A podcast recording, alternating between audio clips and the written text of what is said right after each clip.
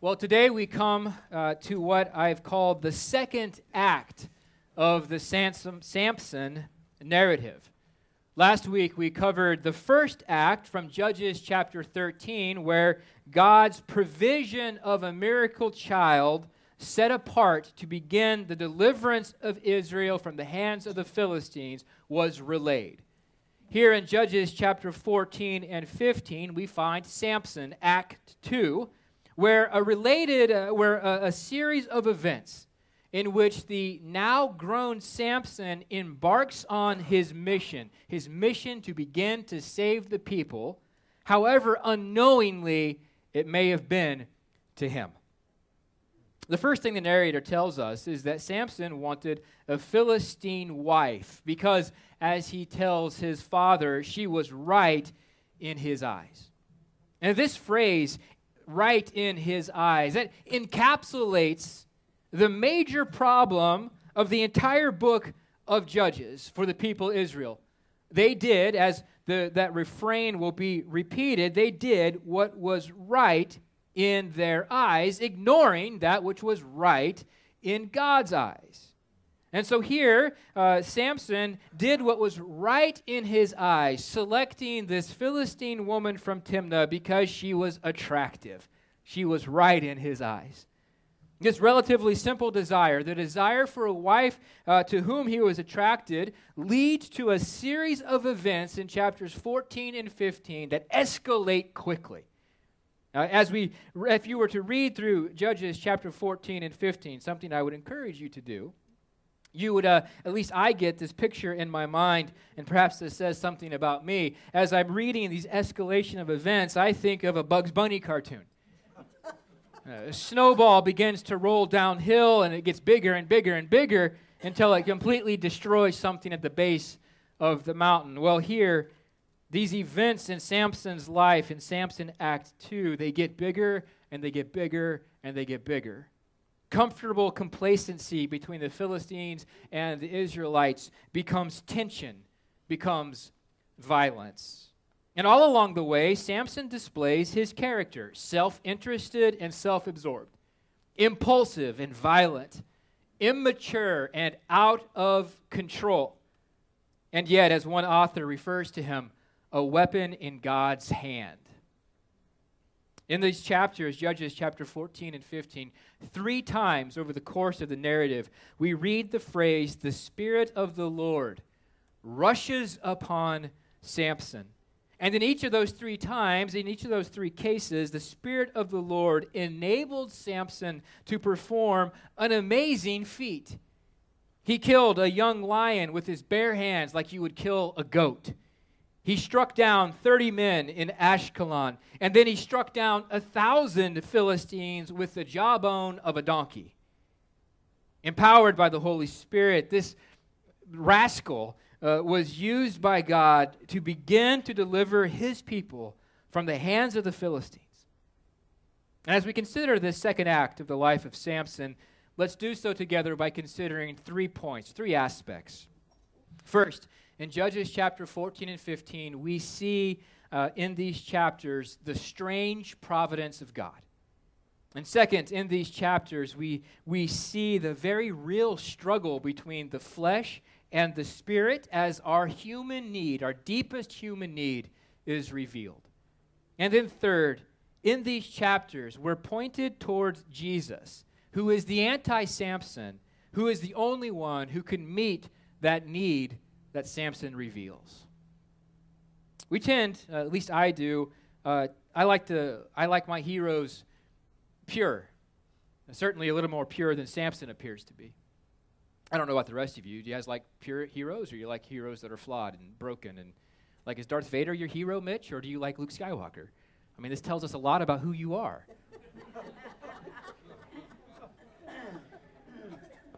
At least, you know, a, a few decades ago, uh, we, we like our heroes to be pure. We like them to be wearing the white hat, so to speak. And in fact, think about Lone Ranger, the original Lone Ranger, right? He literally, uh, the good guy who wore a white hat, literally the good guy who uh, rode a white horse, and who fought against bad guys that did what? They wore black, right?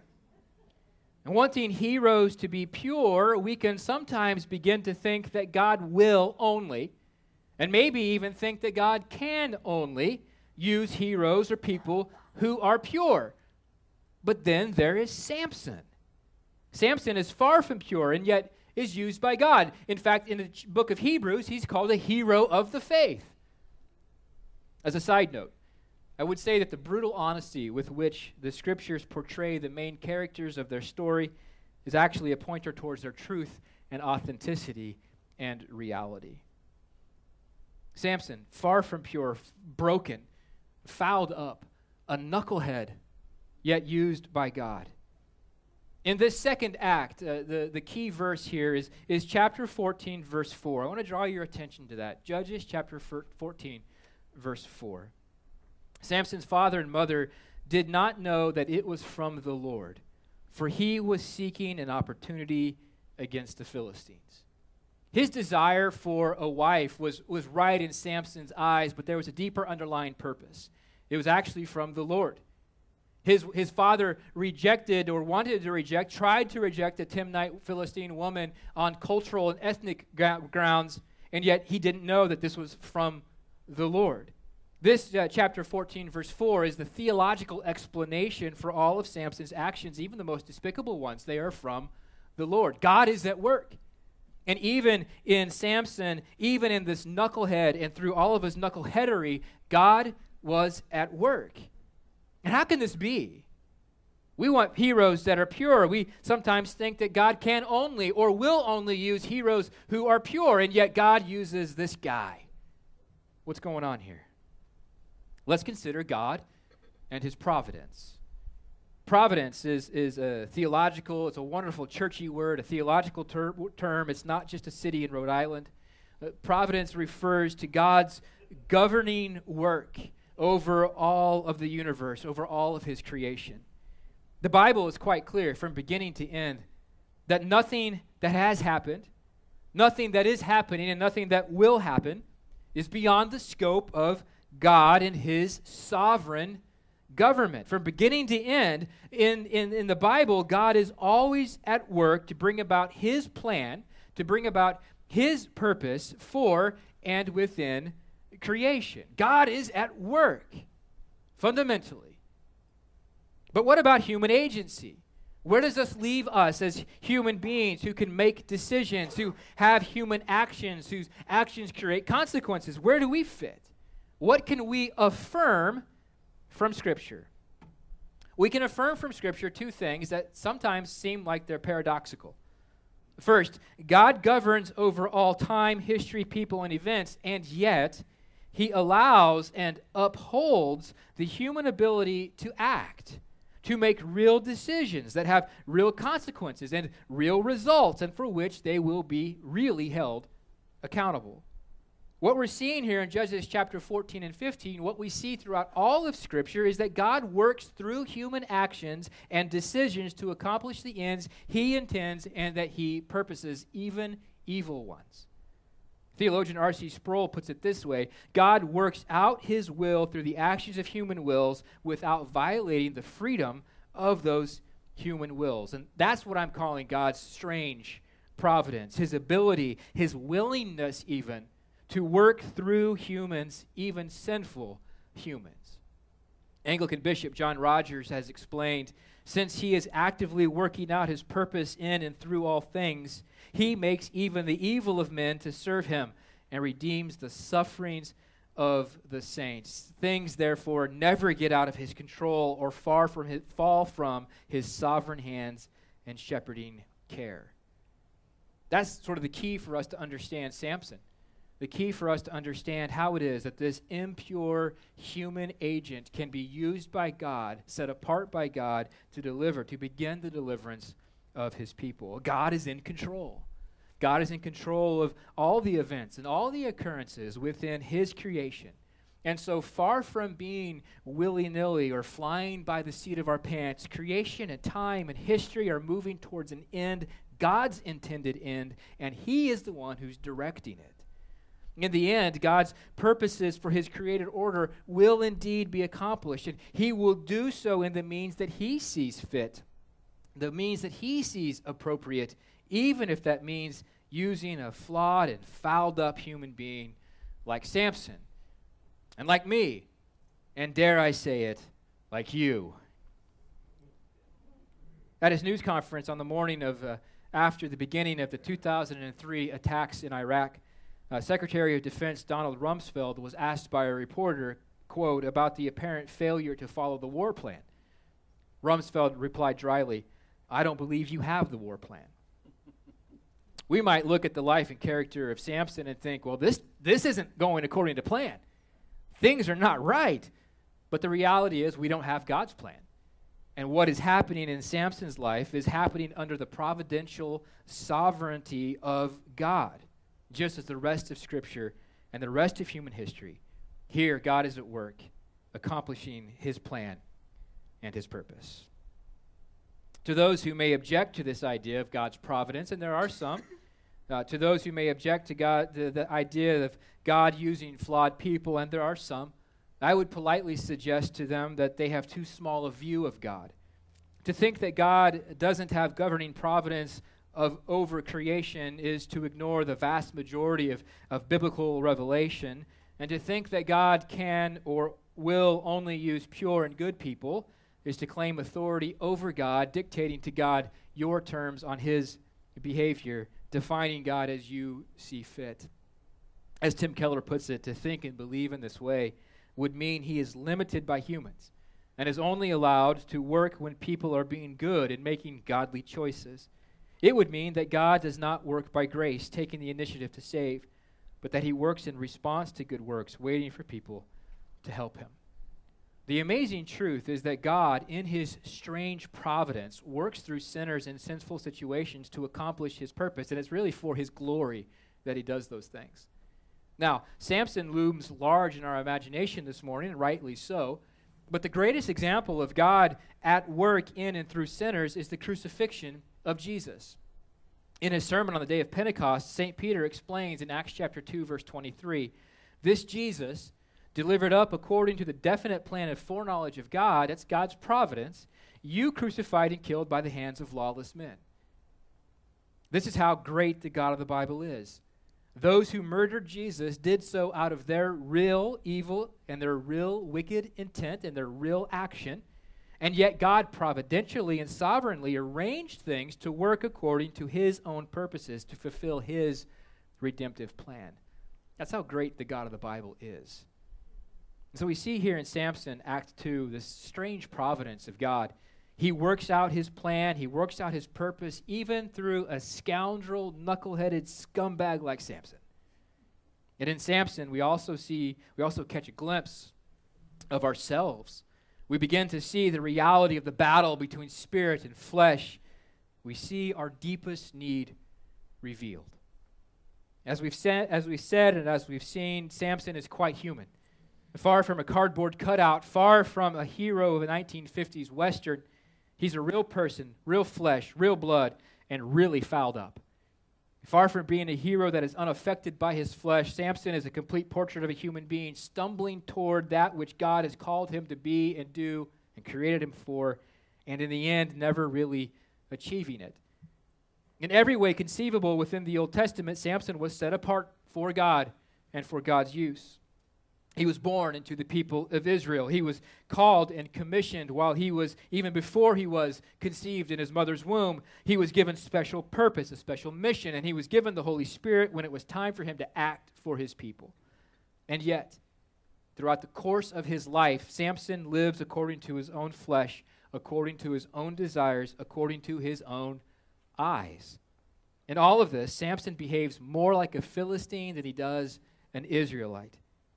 I think we can say that Samson even personifies the greater problems of Israel, attracted to foreign wives, caught up in foreign culture, complacent in that. And while Samson may not have actively worshiped a foreign god, he certainly didn't pay much attention to Yahweh, the one who called and created him. Like Israel as a whole, Samson was far too comfortable with and conformed to the Philistines. His pursuit of a Philistine wife and his eating of honey out of the dead body of the lion were violations of God's law. Samson's handling and touching of the lion's carcass, his participation in the wedding feast, which was a week long drinking game, those were va- violations of his Nazarite vows.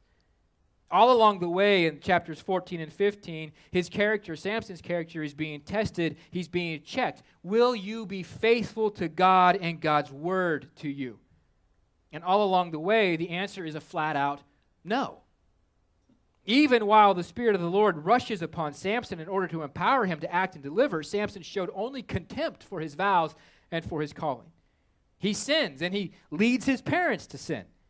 Even as he performs the feats of strength, he operates according to that which is right in his eyes, and the violence grows as vengeance is taken. More Philistine than Israelite, Samson is an example of the battle between the spirit and the flesh and he's, he, as he reveals to us the deepest human need, which is a new heart, a transformed core of being. There seems to have been real conflict within Samson through these chapters, a, a conflict that he's not particularly interested or valiant in fighting. This conflict was between what St. Paul calls the, the desires of the flesh in Galatians 5, the desires of the Spirit.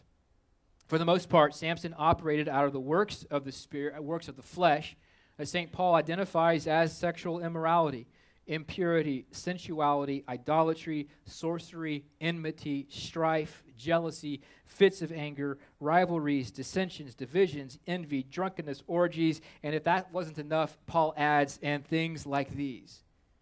That's how Samson lived. He did not walk in the Spirit. He didn't set his mind on the things of the Spirit, he set his mind on the things of the flesh. He didn't live according to what God called right and good, he lived according to what was right in his own eyes. He didn't live according to the calling and commission that he was given by God, he lived according to what the flesh wanted. Why? Anyone seen the fantastic Mr. Fox, a 2009 animated comedy film based on Roald Dahl's children's novel? Just me and Ethan and Chris. Oh, there we got a couple more. Fantastic. It's great. Fantastic, Mr. Fox. I highly recommend it. Uh, don't watch it now. We're still doing things here, folks. But the story is about a fox, a crafty fox named Mr. Fox. He, he steals food from farmers. And one day, while raiding a squab farm, Mr. Fox and his wife Felicity trigger a trap and they become caged. In this trap, in this cage, Felicity tells Mr. Fox that she's pregnant. And she pleads with him to find a safer job once they escape. Escape they do. Farmers are incompetent at, at, trapping foxes, apparently. And Mr. Fox and Felicity do indeed escape, and he becomes a newspaper columnist. They have their family, and they move into a big home at the base of a tree. But two years later, that's 12 fox years for those of you counting, after promising Felicity that he would quit stealing, Fox returned to his old ways. Every night he snuck out to steal from local farmers. And finally, the farmers eventually, they just get fed up with Mr. Fox's thieving ways, so they go on the offensive and they begin to dig their way into the fox's home at the base of this tree. The fox and his family huddle underground. They've got nowhere to go. They are once again trapped because of his thieving ways. Felicity tells Fox 12 years ago you made a promise to me while we're caged inside that fox trap that if we survived, you would never steal another chicken, turkey, goose, duck, or a squab, whatever they are, and I believed you. She starts to cry, and she says, Why did you lie to me? And Fox's response is quite telling because I'm a wild animal.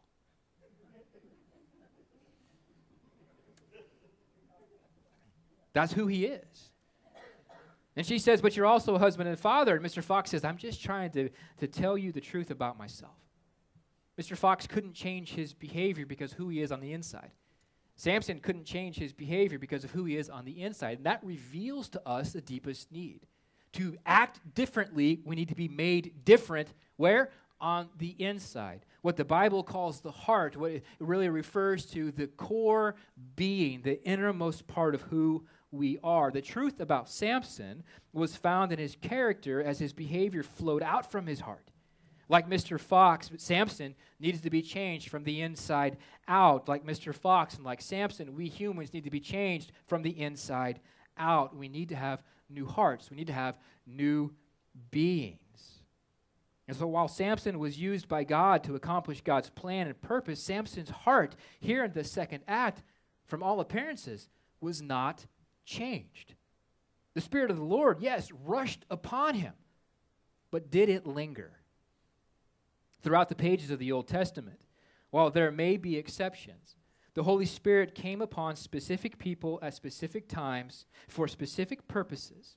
And while these men and women exhibit varying degrees of faithfulness, their hearts don't seem to have been changed, at least not in the way that we need in the pages of the Old Testament, perhaps we can say that the Holy Spirit simply gives us a taste of the fullness to come as it operates. And in this taste, it reveals both our need and the glory of what God will do for humanity through Jesus. We need the innermost being to be changed. What we need is the Holy Spirit to come and do that changing work, the Holy Spirit in an abiding and permanent way.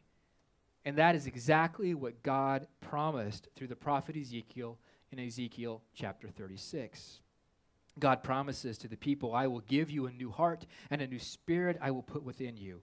And I will remove the heart of stone from your flesh and give you a heart of flesh.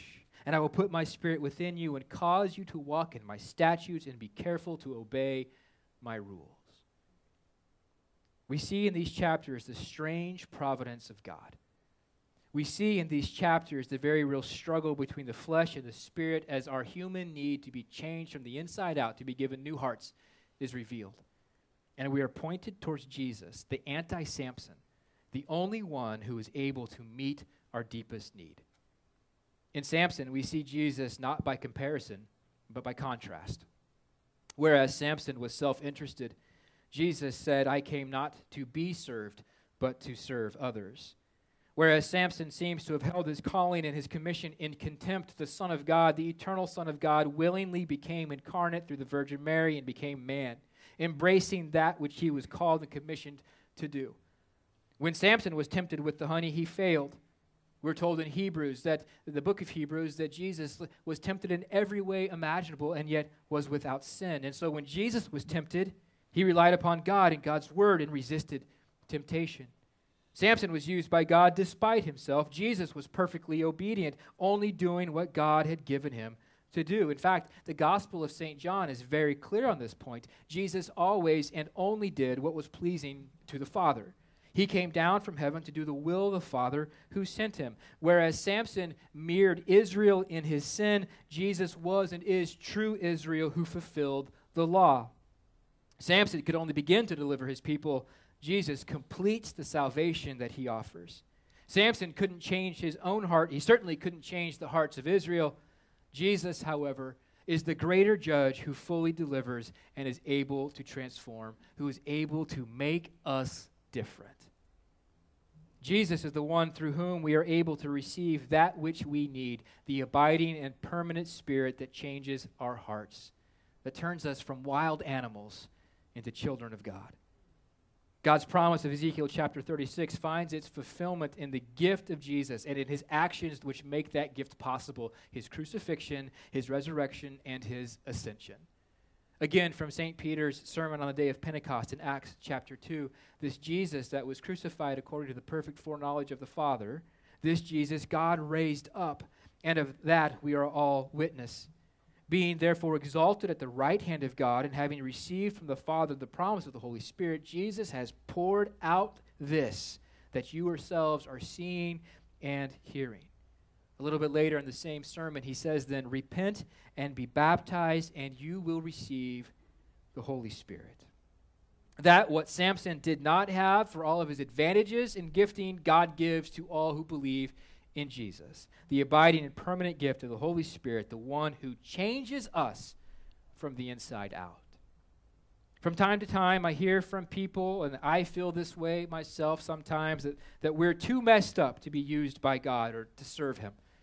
I hear from people who feel they're too fouled up, they've made too big of mistakes. And quite frankly, in some cases just simply means in our human, humanity, we've sinned.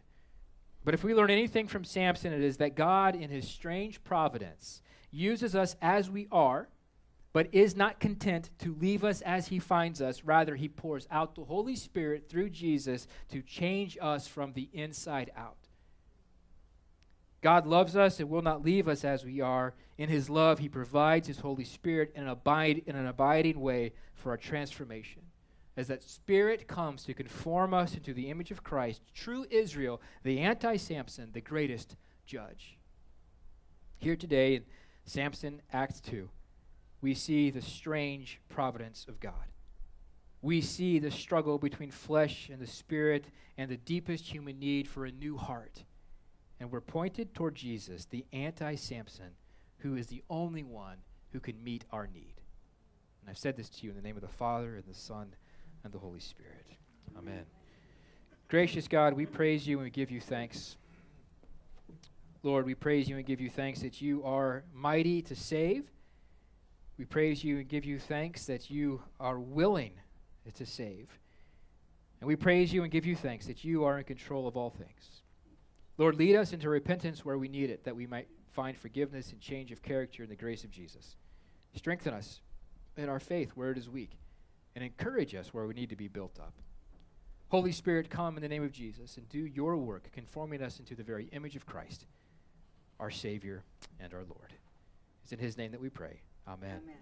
Let's stand together and respond to the proclamation of the word in adoration and praise.